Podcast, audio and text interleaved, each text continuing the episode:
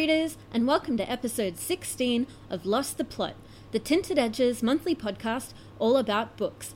I'm your host, Angharad, and this is going to be the last episode of season one of Lost the Plot. I'll be going on a brief hiatus while I'm traveling overseas, but I hope to be back with a vengeance for a second season later on in the year. So, thank you so much to everyone who's been listening and downloading and following and liking.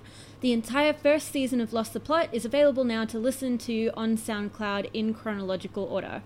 Uh, so, to celebrate the wrapping up of the first season, we're going to be doing a special episode with lots of content, including a chat with our friend from episode 11, young adult author Donna, to celebrate the 20th anniversary of the publication of Harry Potter and the Philosopher's Stone. But first, book updates.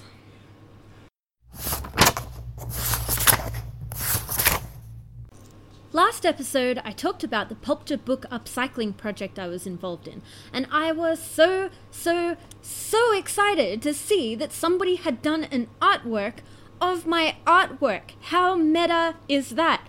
You can see the fantastic illustration by Shauna O'Meara in the show notes, as well as all the other artworks the artist did covering noted festival.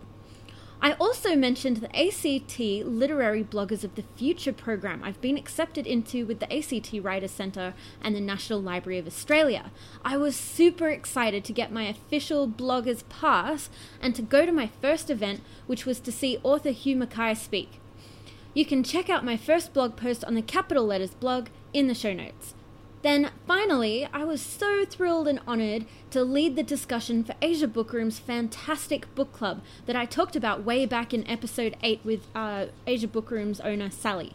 I suggested The Vegetarian by Han Kang for that book club, which was my favourite book from last year, and the conversation was absolutely scintillating. Everybody had fantastic insights, and some of the great questions that came out included Can trees consent? How many different ways can a woman be controlled? Is a mediocre husband a bad husband? Fantastic night. I can't wait for the next one.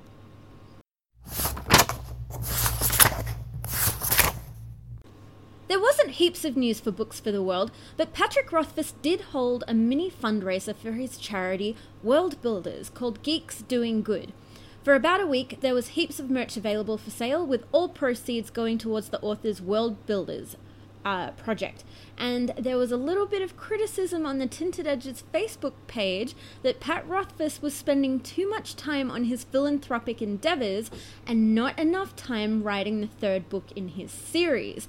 And uh, this is, I think, particularly in light of the fact that um, the 10th anniversary of The Name of the Wind is coming up. Personally, I don't mind so much. Rothfuss is such a beautiful writer, and it's only a trilogy, and so I'm not worried if he takes his time to get it perfect while helping others, unlike some other epic fantasy authors I can think of.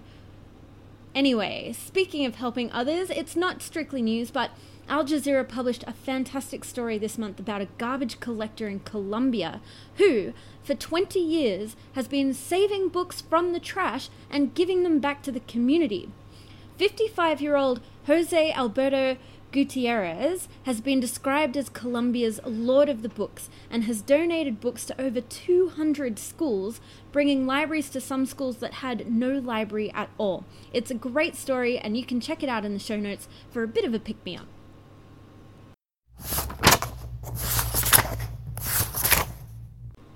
On to book news.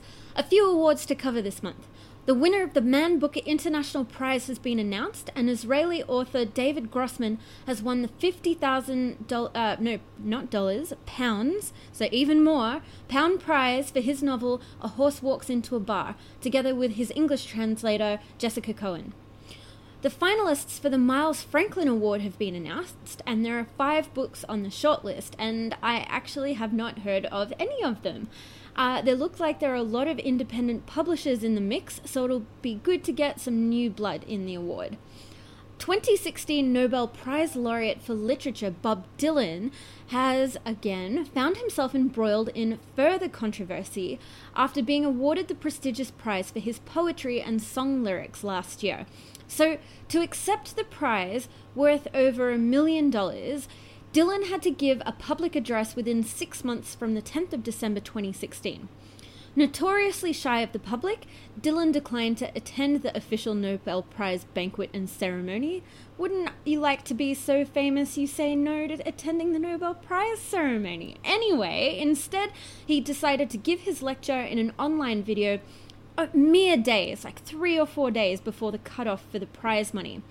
However, it appears that quite a bit of the 27 minute video has in fact been plagiarized from SparkNotes. Dylan has yet to comment, but some people have been describing his speech as lazy and the kind of thing you would get from a high school student. A new category of award this month was the Australian Library and Information Association's inaugural Australian Library Design Awards. There were five winners, each from a different category public library, school library, academic library, special library. I'm not sure what a special library is, but a special library and the ALIA's member, members' choice. So there was some pretty intense author drama this month, and the first story was pretty horrible. Mia Freedman, co founder and creative director of website Mamamia, recently did a podcast interview with uh, American feminist writer Roxane Gay. The main topic of the interview was Gay's new book, which is called Hunger, a memoir of my body, which explores her relationship with food and trauma and her own body. And so, in what many would consider to be a gross betrayal of trust between interviewer and interviewee, Freedman disclosed some quite personal and possibly untrue information about the adjustments that Gay allegedly required prior to the interview due to her size. Unsurprisingly, there was a huge amount of backlash against both Freedman and Mamamia, and the podcast was eventually taken down. Clementine Ford also has once again found herself at the centre of a social media frenzy after Brisbane bookshop called Avid Reader shared one of her Facebook posts announcing that she's writing a second book called Boys Will Be Boys.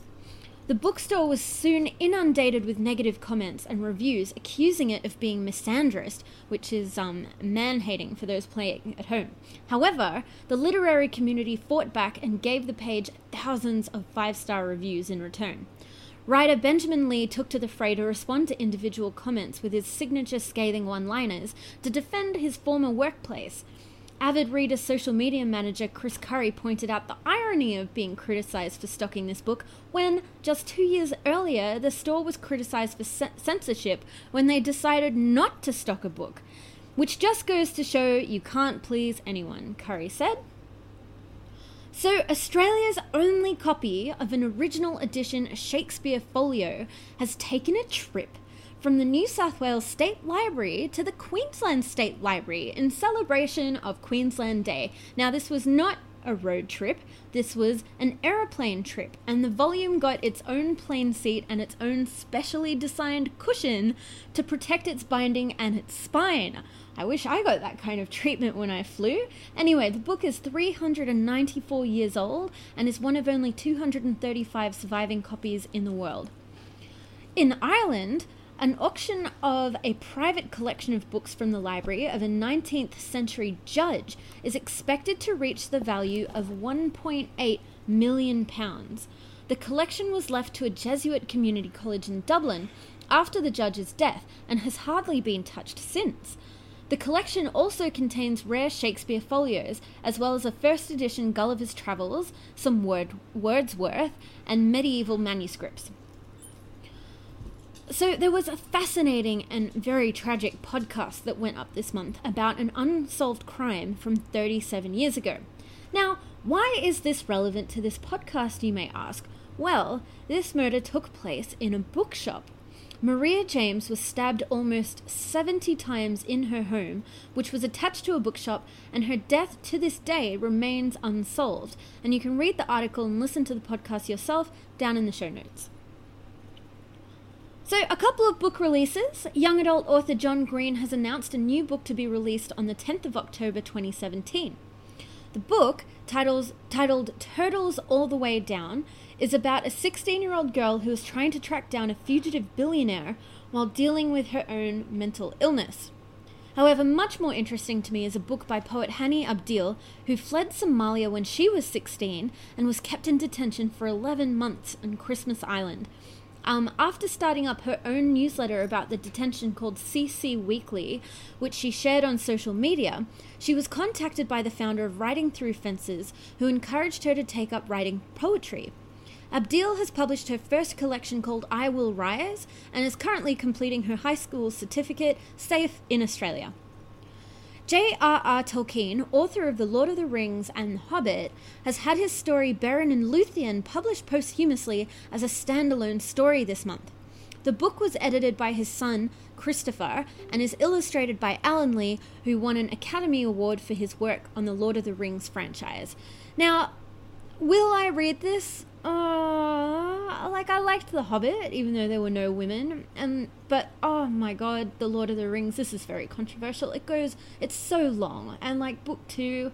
But you know, if it's illustrated and edited and maybe cut down a bit, maybe I'll give this one a go. And at least you know there's going to be one female character. Anyway, in sad news, Michael Bond, the author of Paddington Bear, has died at age 91. Now, I'm not sure I actually ever read any Paddington Bear books, but I definitely knew about him, and I had a gorgeous VHS tape that I used to watch and love as a kid.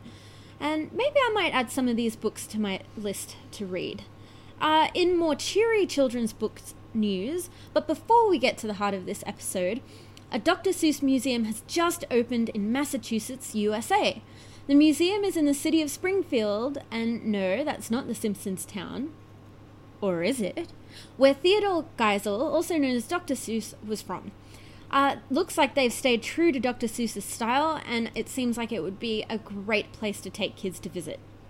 So, I already mentioned that I got to see Hugh Mackay, but I was very, very, very lucky to be a last minute ring in to see Julia Baird speak at University House at ANU about her new Queen Victoria biography. So, massive shout out to Kendall for inviting me along, and we had a fantastic time listening to the conversation, enjoying our two course meal. Uh, though I did have a little bit of a run in with an older lady who did not appreciate me taking notes on my phone about the event.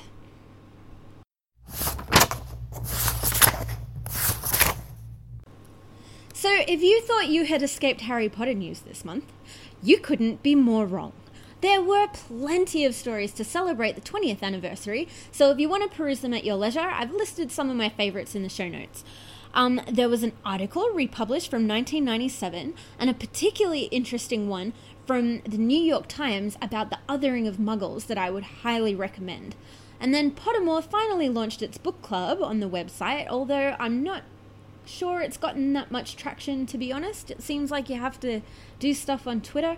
Anyway, but more interestingly, Pottermore announced an open casting call for the next Fantastic Beasts and Where to Find Them film, which I am way too old for, even though I am still not quite over being able to audition for Hermione, or when I was a kid. The next film in the series has been slated for release in November 2018, which is ages away. Anyway, also, in Canberra, and speaking of movies, there's going to be a Harry Potter movie marathon in September at Palace Electric Cinemas, which of course I'll be going to. Um, it apparently is going to go for 23 hours. I didn't realize there was 23 hours worth of film, but I guess they broke film 7 up into two parts. But the event I was most, most, most excited about uh, was an event that was hosted by Libraries ACT.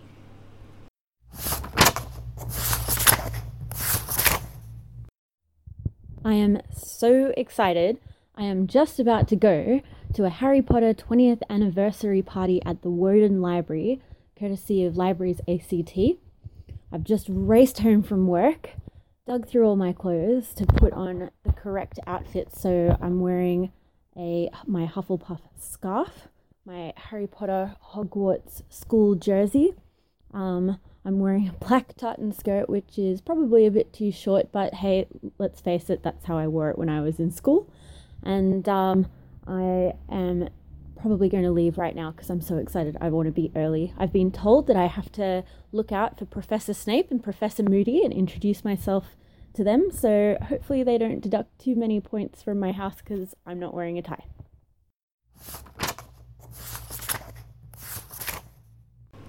A huge thank you to Libraries ACT, Woden Library, and in particular Jess for having me. I didn't want to spoil the event for the kids by doing some awkward recording or anything, but I did take plenty of notes and photos of the decor, so instead I will paint you a little bit of a word picture. Woden Library was absolutely packed out with kids, the next generation of Harry Potter fans everybody was lining up basically out the door to get into the new activity space, which was formerly in Access Canberra shopfront, so that they could be sorted in to their houses. Yes, that's right, there was live sorting with a hat going on at Woden Library. So as they lined up, each kid got a show bag complete with book journal, a Marauders map, and information about other events that are coming up on at uh, Libraries ACT. So very impressively, there were actually only a couple of tears at the sorting. There was one poor little girl who got put into a different house to her siblings, which, as Ron Weasley himself was also very worried about, is very stressful. Um, the kids were all dressed up in fantastic costumes with lots of brooms, glasses, scars, so many robes. And um, I am very confident that Harry Potter is now safely in the hands of the next generation. So once each kid was sorted into their house, each house got to take a turn at a different station set up in the activity space. There was a divination class with Professor Trelawney, Diagon Alley, which you accessed through a brick wall which hung down from the ceiling. There were wizarding shops. You could even make your own wand by choosing the wood and the core. Like there were there was like unicorn sparkly stuff and phoenix feathers. It was amazing. There was a Quidditch field set up, which was kind of like Quidditch beer pong with um, with little badminton rackets. And kids could even sit OWL exams in a set up classroom. And the kids were surprisingly very serious about their exams. They waited for the teacher to say when to begin. They wrote like raised their hands to ask questions. You know, they took it really seriously. Then, if you were brave enough, you could even take one of Snape's potion making classes as long as you stayed behind the safety line. Our friends at Harry Hartog had set up a pop up bookshop inside the space, and there was even a corner where you could take Azkaban selfies. And the ACT library staff, they really made this event. They were the heart and soul of this event. They put in so much effort into their own costumes as well as the activities, and everything ran so smoothly. The venue was chock a block with children. I cannot stress enough how many kids were at this event. It was completely sold out. And the event, in my opinion, it went off without a hitch. There was so, so much planning that obviously went on. There was so much attention to detail. In fact, there was even one point, to give you an example of just how seriously the library staff took this, there was even one point where somebody asked Molly Weasley where the toilets were, and she re- replied to them, Watch out for Moaning Myrtle.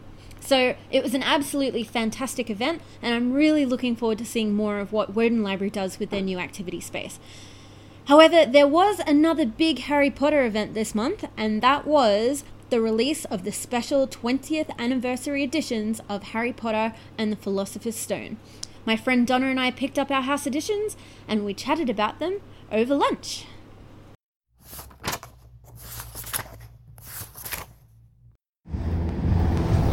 So I'm on my way to meet some friends to pick up the 20th anniversary edition of Harry Potter and the Philosopher's Stone.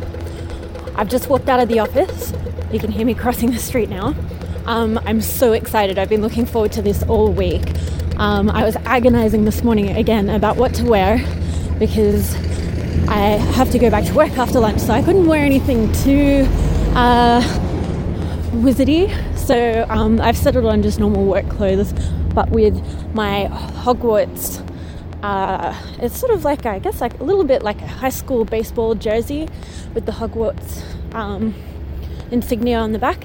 Anyway, so I've settled on that. I've taken off my boring black cardi. I've put that on, and I am on my way to meet Donna and Susanna.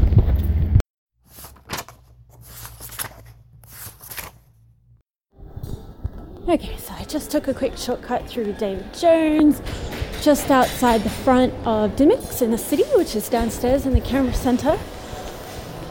Can I see Donna? Or am I the first one here? Oh, there she is! Hello! Oh my gosh, I'm so excited. Whereabouts are they? Well, they're there right in front of you, or they're there because they're number one on the chart. Oh, of course they are. Of course they are. Oh, don't they look I nice? had to get Ravenclaw. I couldn't. Just look at how I know, well I know. So I'm picking up one of those for Annie, and I'm going to get this one. This- oh, have we beat Susanna? Are we... Susanna's not coming. Oh, she's not pulled coming. out about half an hour ago. Oh dear. Well, that's okay. Which Well, one we are you have getting? I'm going to get Hufflepuff. So I will do that right now.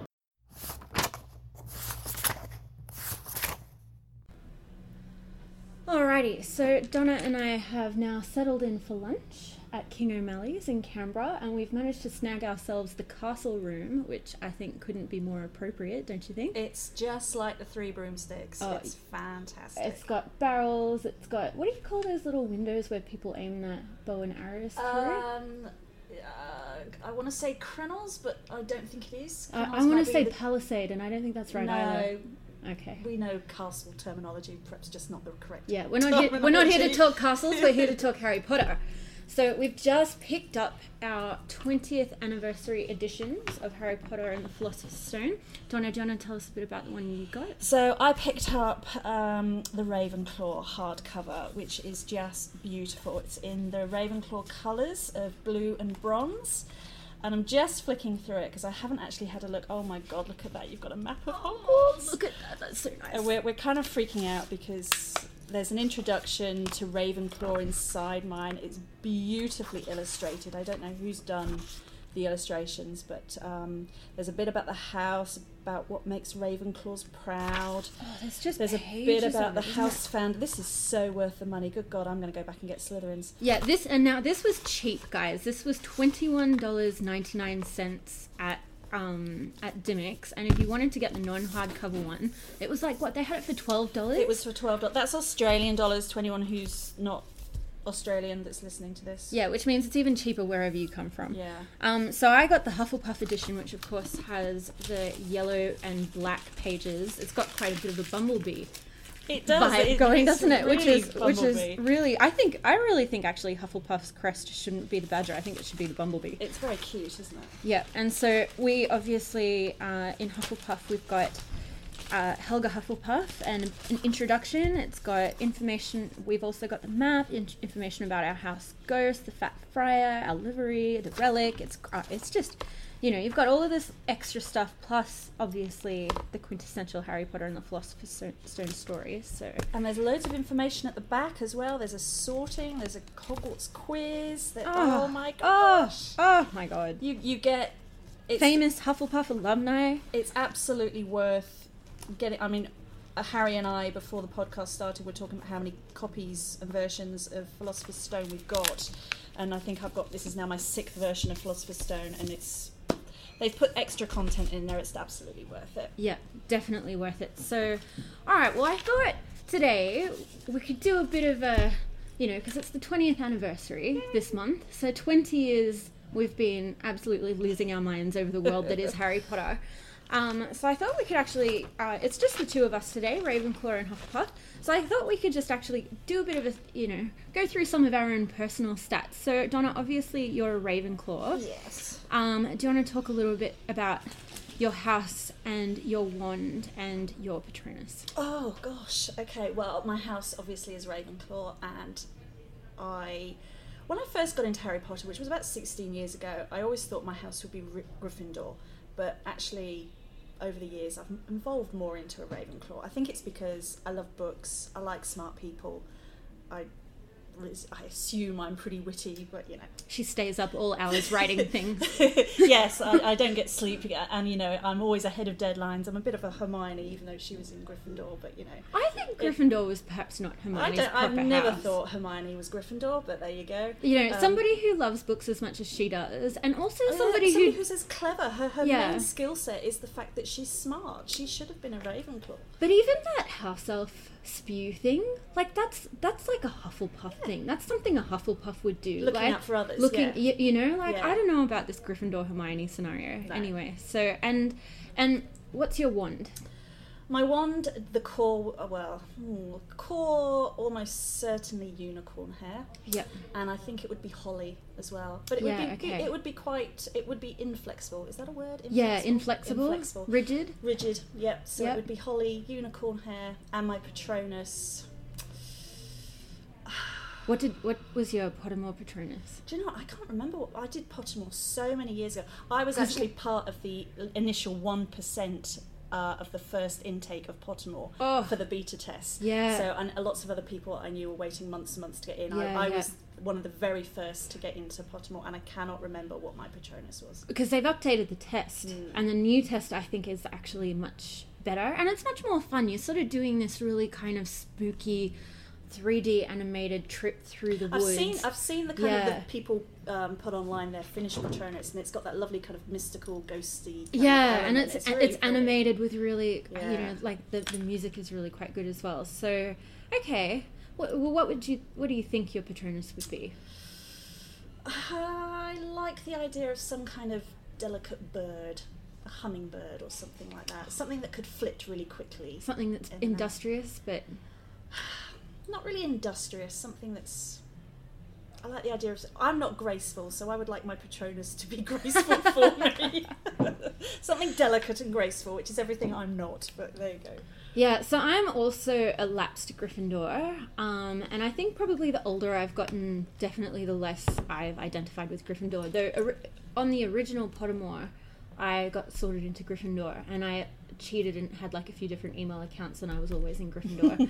and then in the new Pottermore, which I think actually has the superior test, um, I got sorted into Hufflepuff, and I was like, "What Hufflepuff?"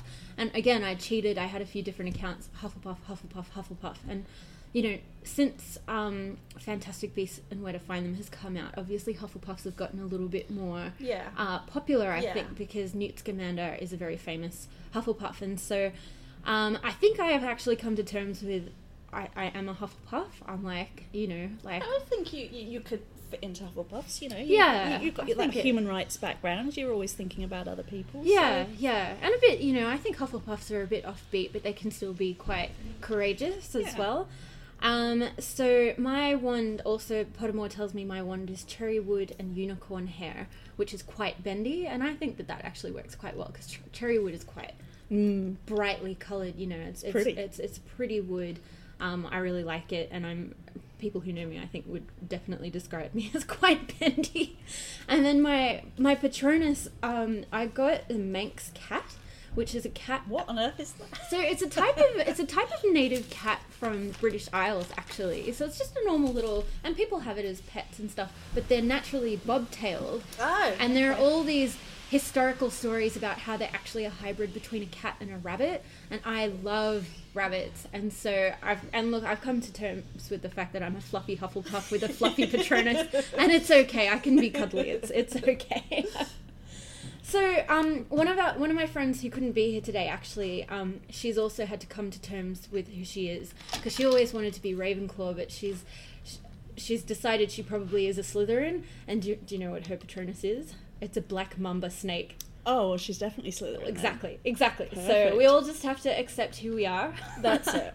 Nothing wrong with Slytherins. nothing wrong. Nothing wrong. So Donna, all right, lay it on me. How did you first get into Harry Potter? Twenty years ago. Okay, well, for me, it was 16 years ago. In fact, it was exactly 16 years ago to the month. I was eight months pregnant with my third child.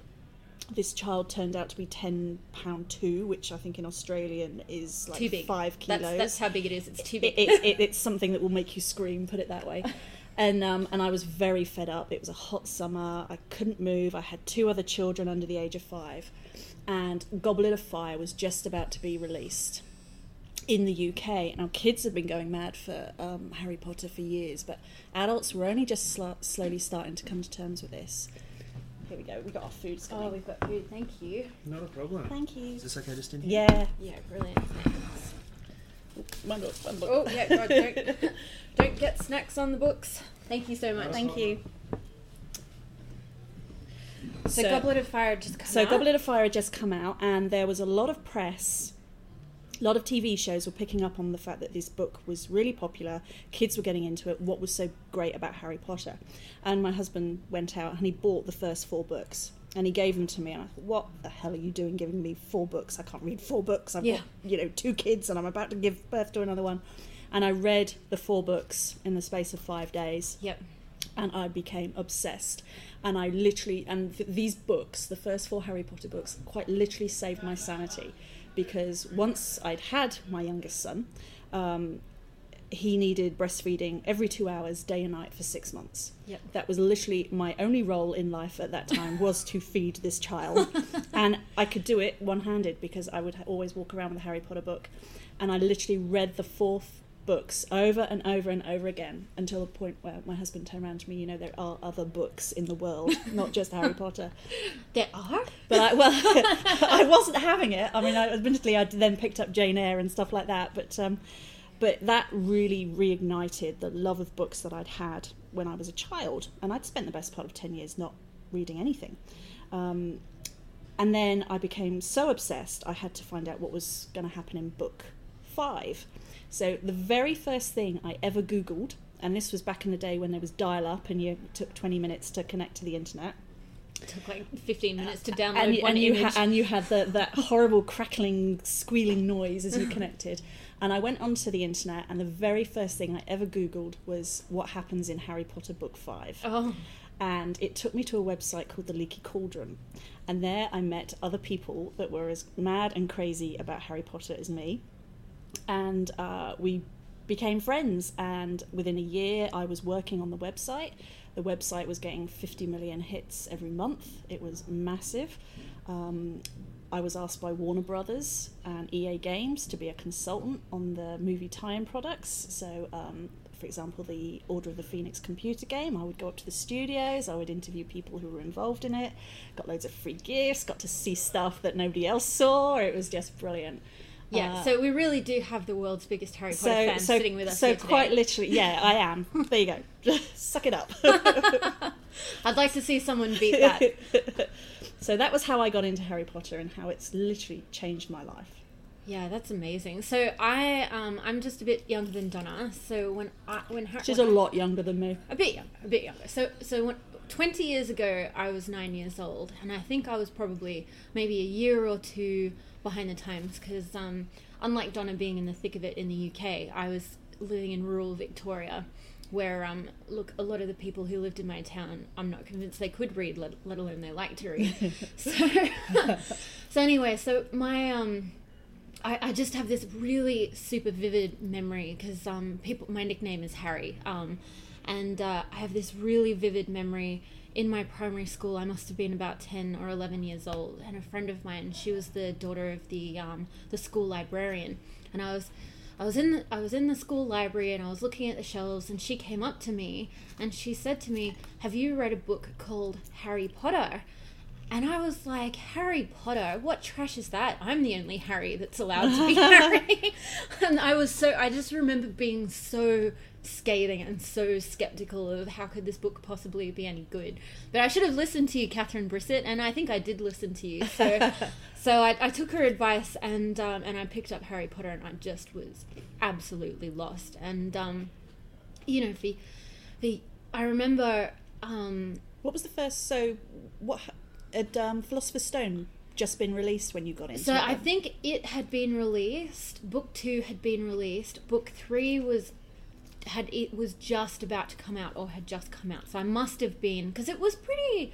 I felt like the first three came out pretty quickly. yeah, they was they were one year after another. After in fact, the first four were yearly releases, and then there was a three year gap between book four and five. So when did book five come out? Uh, book five came out. Oh my gosh, two thousand. Uh, Was that two thousand and three? Do you reckon? Oh no, I think it was earlier than that. 2007 was when Deathly Hallows came out because that was when I emigrated. Yeah. Half yeah, Blood Prince was two years before that.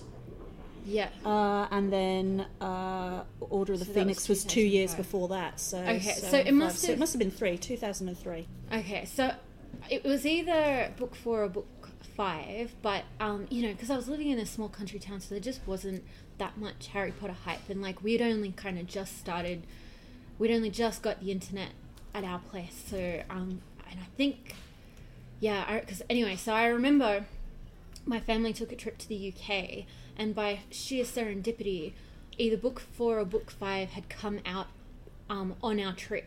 And so I managed to get my whole family, and we went to a bookstore, and we lined up, and there were people dressed up, and I was just blown away mm. by the fandom around this. I'd never seen anything like that. I just had, no, and I didn't see, you know, I just yeah, and it was sort of the same thing when the final book came out.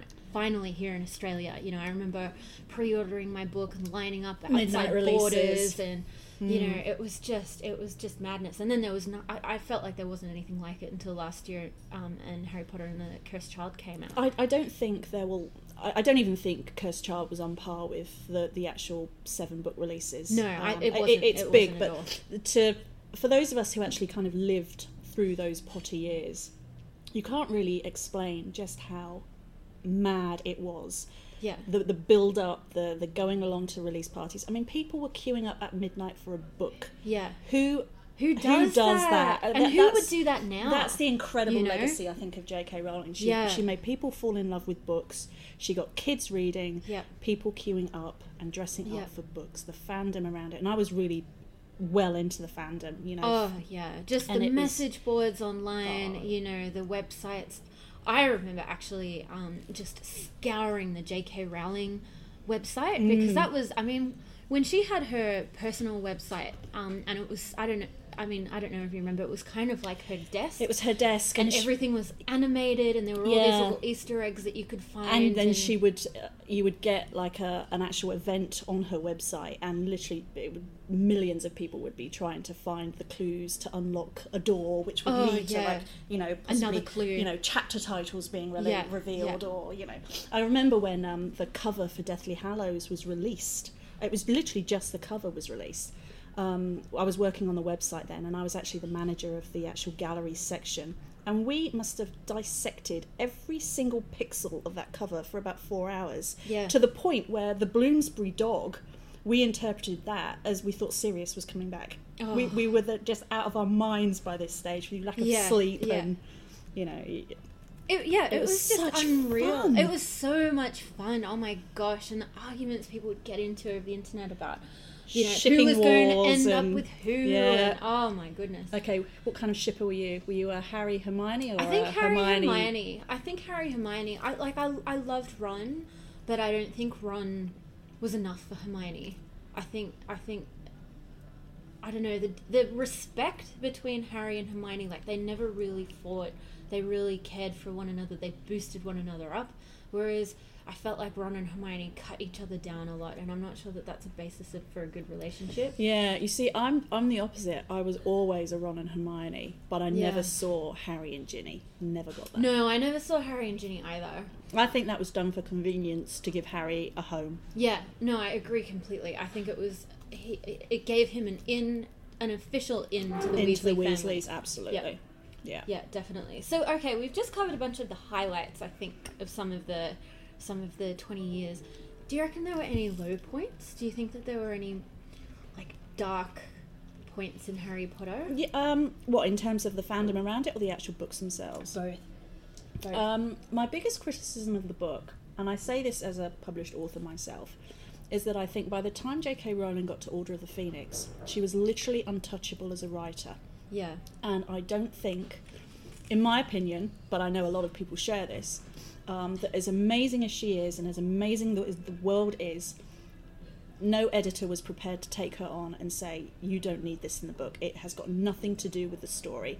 For example, the spew storyline. Oh, What the hell is what that What was about? that adding? And it just made Hermione, I think, seem ridiculous. It did, and it was some completely out of character. And the other one that I would point to as well is Grawp with um, Oh, Hagrid's yes. It did nothing to the forward the story, and and was what I have learned as being an author and having my own work continually edited is that you you keep your eye on the story. Yes, it's okay to have all these peripheral storylines, but your story has got to be progressing. And when you've got a book already the size of a brick, you need to cut things out. And I think that that for me was that the biggest shame is that nobody turned around to her and said, "This storyline needs to be cut." Mm-hmm. It, it, I I think I, I look at Order of the Phoenix especially, and I think that book could have been so much tighter, Yeah. which would have made it just an absolute classic.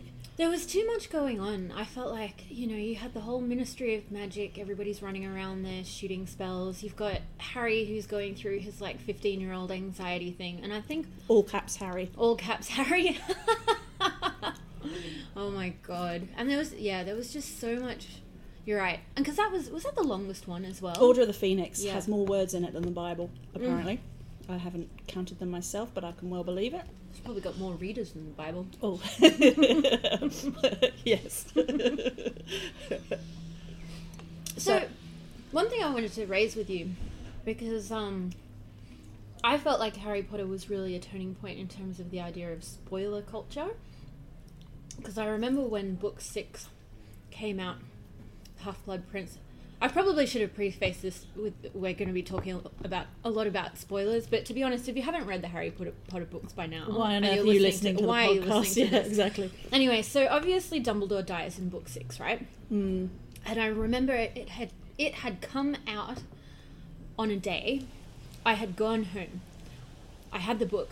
I stayed up all night reading it. I finished it. I went to school the next day, and it was like eight thirty in the morning, and there was a kid in my school going around and telling everybody that Dumbledore had died. He hadn't even read the book. He just saw it on the internet Yeah. or saw it somewhere, and he just happily just went and ruined it for people i felt because like Mhm. you know for me yeah i read really fast but some people they like to take their time they Yeah. like to enjoy it you know and and i feel like that was a real precursor to spoiler Absolutely, culture now, you know? couldn't agree more. And I was working on the website at that time, and we were having people literally log in as brand new users, Mm. and their their username was Snape kills Dumbledore, Mm. and they were just posting just to say th- this and the other, th- and it, it wasn't even online either. It was in real life.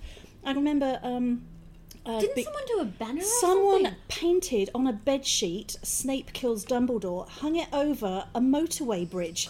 So literally, thousands of people are driving under this motorway bridge in the UK with this Oh my banner that says. God. I mean, what kind of person, first of all, does that? what kind of a death eater that's like a yeah, death that, eater that's thing such to do a isn't it? Slytherin thing Yeah. to do. But it was that. That is the first time I think in in in the history of culture of pop media culture that you can look back and think this is when the whole idea of spoiling Mm, really really came through, and you can't control it. mm. so do you have any predictions for the future of harry potter obviously you know it's been announced there's going to be five movies in the Fantastic Mm. Beasts and Where to Find Them series. Which also, are they going to call them all Fantastic Beasts and Where to Find Them? Because that really doesn't No. roll off the tongue. No, never in a million years. So, Well, we've discussed this at length via emails. yeah, yeah. Um, so my opinion is that Fantastic Beasts and Where to Find Them is the first of five books that will tell the story of Dumbledore, Grindelwald, and it will go through the the whole um, prehistory to Harry Potter. Yep. So I think by the time you get to book four, you're going to have a book. Um, you're going to have a film. Sorry, by the time you get to film four, you're going to have a film about the Marauders. Ah, see, and, And that's what I'm holding out for because I cannot cope with five books about Newt Scamander and a bunch of animals. Yeah. No, that's not going to happen. Whereas for me, like I actually really enjoyed the creatures, but I I've got a bit of a different view. I think the the scope of the five films is going to be much shorter because it started out in the 1920s, and I think it's going to finish up on, on 1945. It's going to draw parallels w- with World War II because there's suggestions that Grindelwald was very much involved in World War II, and then he's going to be defeated.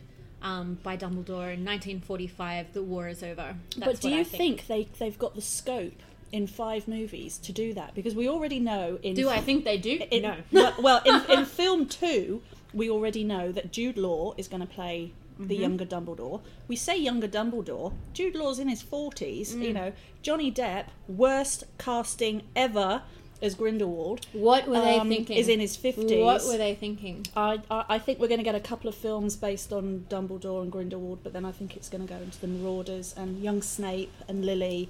You're going to find out what happened with them, and Yeah. God, I can't face four movies of Johnny Depp. No, thank Oh you. Oh no, I know, I know. They should have kept um, what's his face? Colin Farrell. Colin Farrell. God, he, He was amazing excellent. in that he was excellent. When I real, also more spoilers.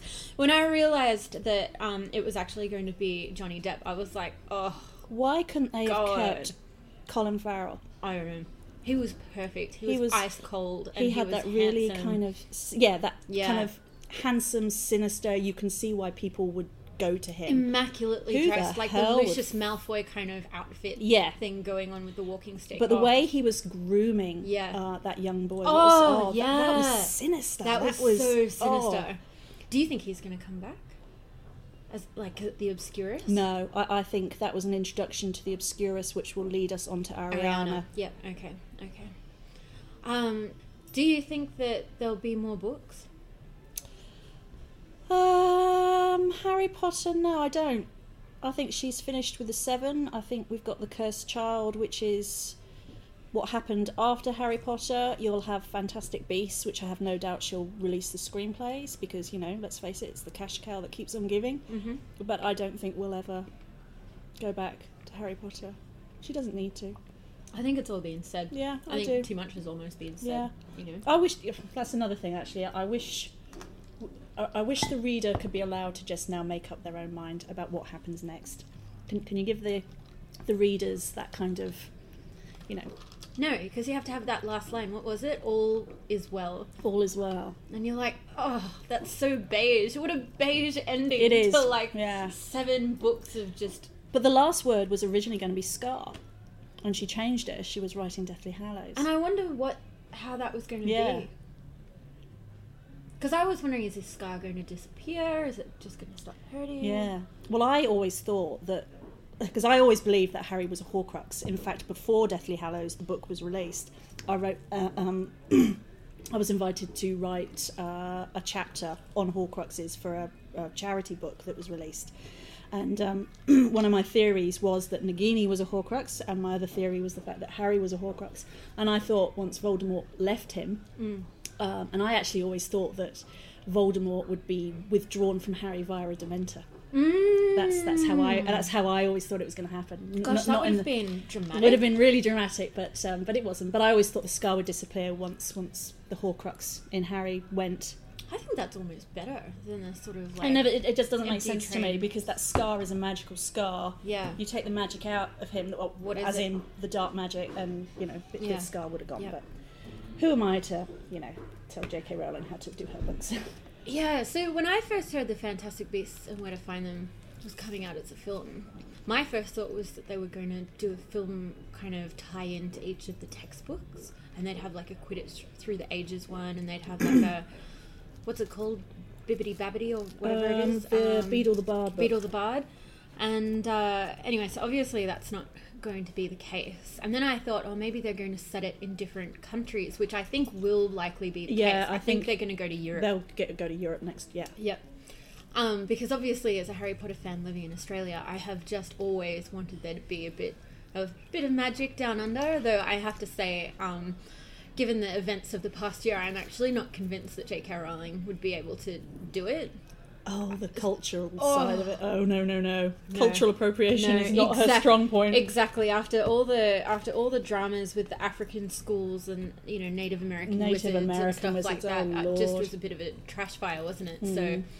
so we don't. Yeah, maybe it's maybe it's best that just people in Australia write their own fanfic. I have to say, as somebody who's British, I'm very protective over Harry Potter, and Mm. I want Harry Potter based in the UK. hmm I don't like, I didn't like the fact that it was based in America for Mhm. Fantastic Beasts.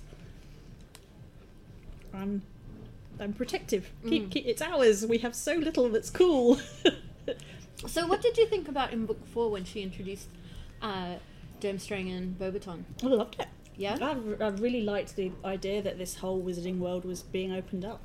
yeah, but you didn't want her to go so far I, d- as to I, I, yeah, I, d- I don't, I, I don't. Yeah. I, for me, it's it's all about Hogwarts. It's about you know the settings, the magical settings. You know, like um, Godric's Hollow. Mm. It's Britain. I, I don't need to go to these places. Mm. Mm. But uh, yeah, widen it up. I like it. I like the I like the idea of other wizarding schools. So, do you think you'll keep rereading Harry Potter as the years, years go on? Do you know what? I, I I reread Harry Potter about two years ago. I tend to go. I think because I overdosed on it for about ten years. Mm. Um, I like to kind of go a couple of years now, in between reading it again.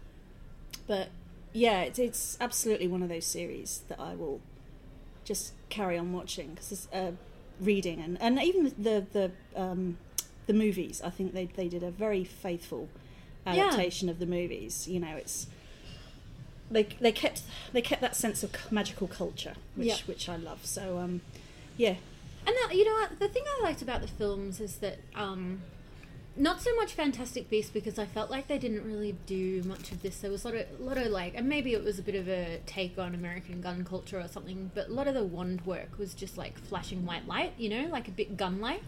But I really enjoyed in the original films just the little flourishes of magic. Like there's a scene that always I remember seeing it in the cinemas and it just stuck with me where Malfoy writes like a nasty note to Harry Potter and he charms it so it folds up like origami. In Prisoner of Azkaban. And Oh, was that in Prisoner, Prisoner of of Azkaban? And he yeah. blows it and it And flies it. across the room. Yeah. And that wasn't in the books, but I thought it was just such a nice visual addition to the film. So, Alf- so you got that sense Yeah. of like being in the classroom. Alfonso Cuarón, who um, directed the third movie, he um, he really brought a different kind of, almost romanticized, if you kind of we're, we're going to look at it in an arts art, kind of culture way, um, and that kind of little little things like that, and and you know the, the um, the Dementors flying over the landscape and everything Mm. suddenly freezing. It was Mm. just you know things like that. You you you realised immediately that you were watching something that was set in a magical world. Whereas I think that the downfall for Fantastic Beasts is for me, it wasn't magical.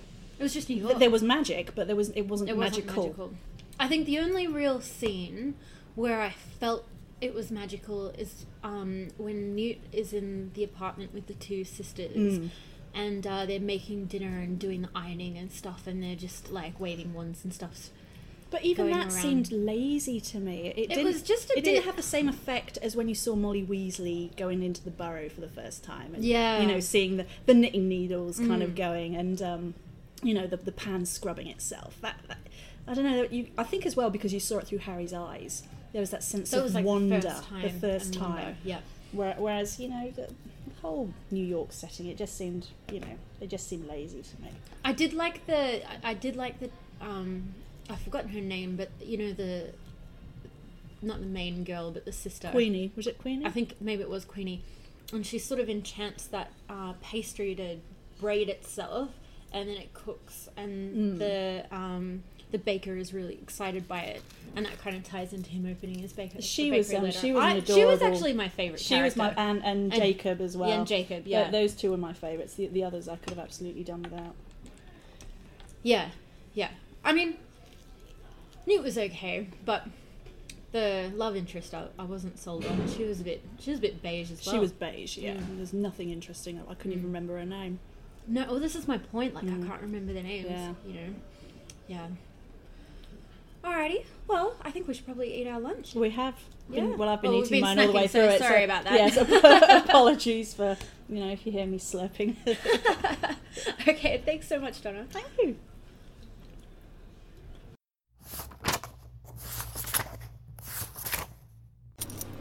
Little bit of a slow month this month with only four books read. The first was the Stella Prize winner Museum of Modern Love, which took me 11 days of complaining and sighing to finish, so probably not much more I need to say about that. Uh, then was Fried Green Tomatoes at the Whistle Stop Cafe, which was a super fun book, and even more fun was cooking recipes from the back with my friends and watching the film together. Next was a really great book I was sent to review called Wake Me Up by Justin Bogg, which was a very thoughtful and insightful book about homophobia, bullying, and families. Then finally, of course, I just I had to reread Harry Potter and the Philosopher's Stone, if for no other reason than just to enjoy the new content in some of my wonderful editions that I've collected. Alright, readers, that's it from me, and that's it for season one. Thanks for listening, and please stay in touch by following the Tinted Edges blog, the Tinted Edges Facebook page, or by leaving comments on SoundCloud. I love comments, leave comments. I'm looking forward to cooking up some great new content for you when I return for season two.